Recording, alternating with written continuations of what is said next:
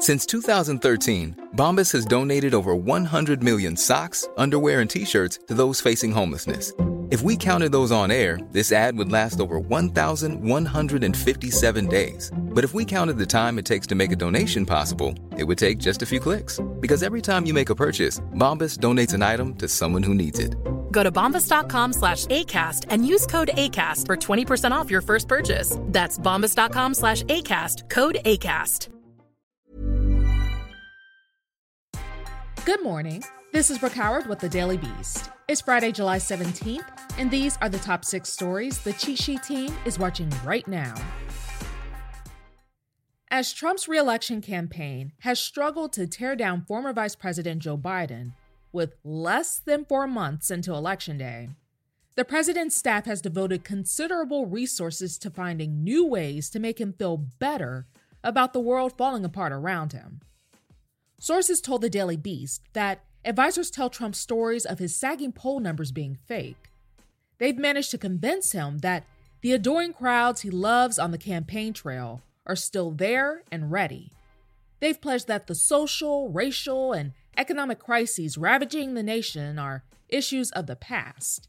And they've carried his water as he seeks to reassert his authority over situations falling behind his control.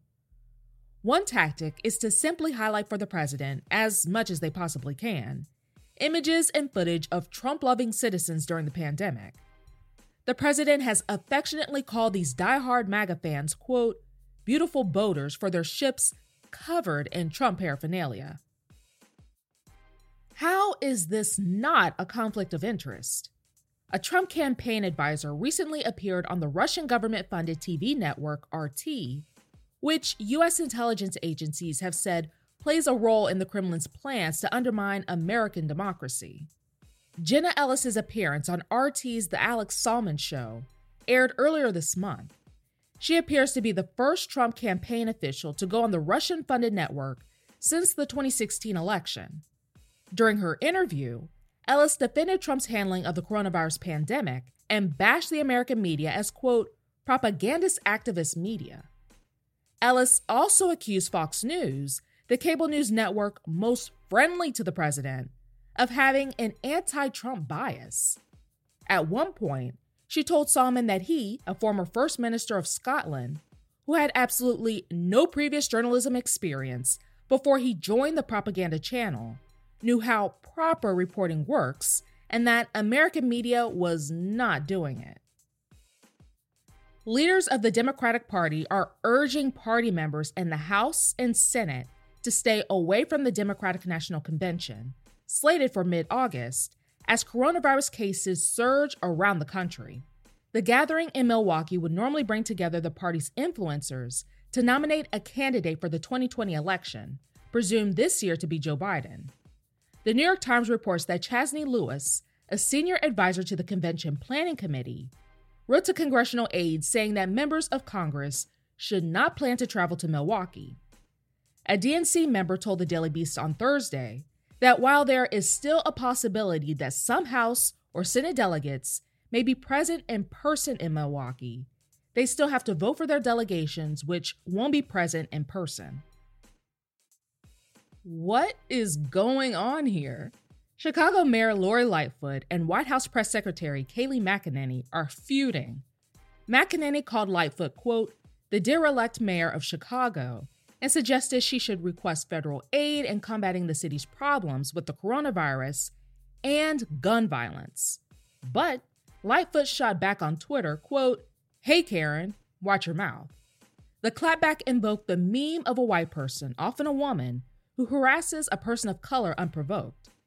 President Donald Trump and his administration have been known to harp on murder rates and shootings in Chicago, especially when the administration is facing criticism of their own, leading critics to suggest the topic is a distraction and racist.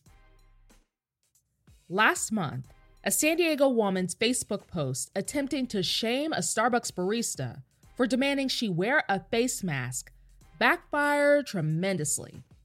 Internet users instead rallied around the barista, even launching a GoFundMe that netted him over $100,000 in tips.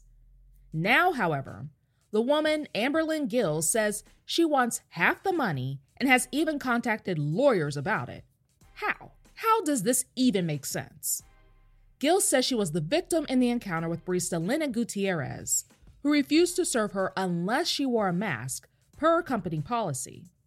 She claimed medical exemption from wearing a mask, signing a note from an unnamed chiropractor and a 2015 pelvic exam for ovarian cysts. She says she had several pre existing conditions, but claimed that it does not matter anyway because masks don't work. Public health experts, however, say otherwise that face coverings do work, so unless she's a public health expert, nah. More than a dozen women who previously worked for the Washington Redskins say they suffered sexual harassment and verbal abuse while working for the NFL team in incidents from 2006 to 2019. The Washington Post reports that one woman said the former chief operating officer requested she wear a tight dress to a meeting so, quote, men in the room have something to look at. She says she would meet a female colleague in the bathroom every day to cry over her experiences. The others who spoke to the Post described similar situations anonymously, and the team declined to release them from their non disclosure agreements. Three executives reportedly departed after the Post presented the allegations to the team. A team spokesperson said it had hired a law firm to investigate the allegations. That's all for this morning. Check back every weekday morning and afternoon for more of the news you need to know. Find us on your smart speaker or wherever you listen to podcasts. Hey, it's Paige DeSorbo from Giggly Squad. High quality fashion without the price tag? Say hello to Quince. I'm snagging high end essentials like cozy cashmere sweaters, sleek leather jackets, fine jewelry, and so much more. With Quince being 50 to 80% less than similar brands. And they partner with factories that prioritize safe, ethical, and responsible manufacturing. I love that. Luxury quality within reach. Go to quince.com slash style to get free shipping and 365 day returns on your next order. Quince.com slash style.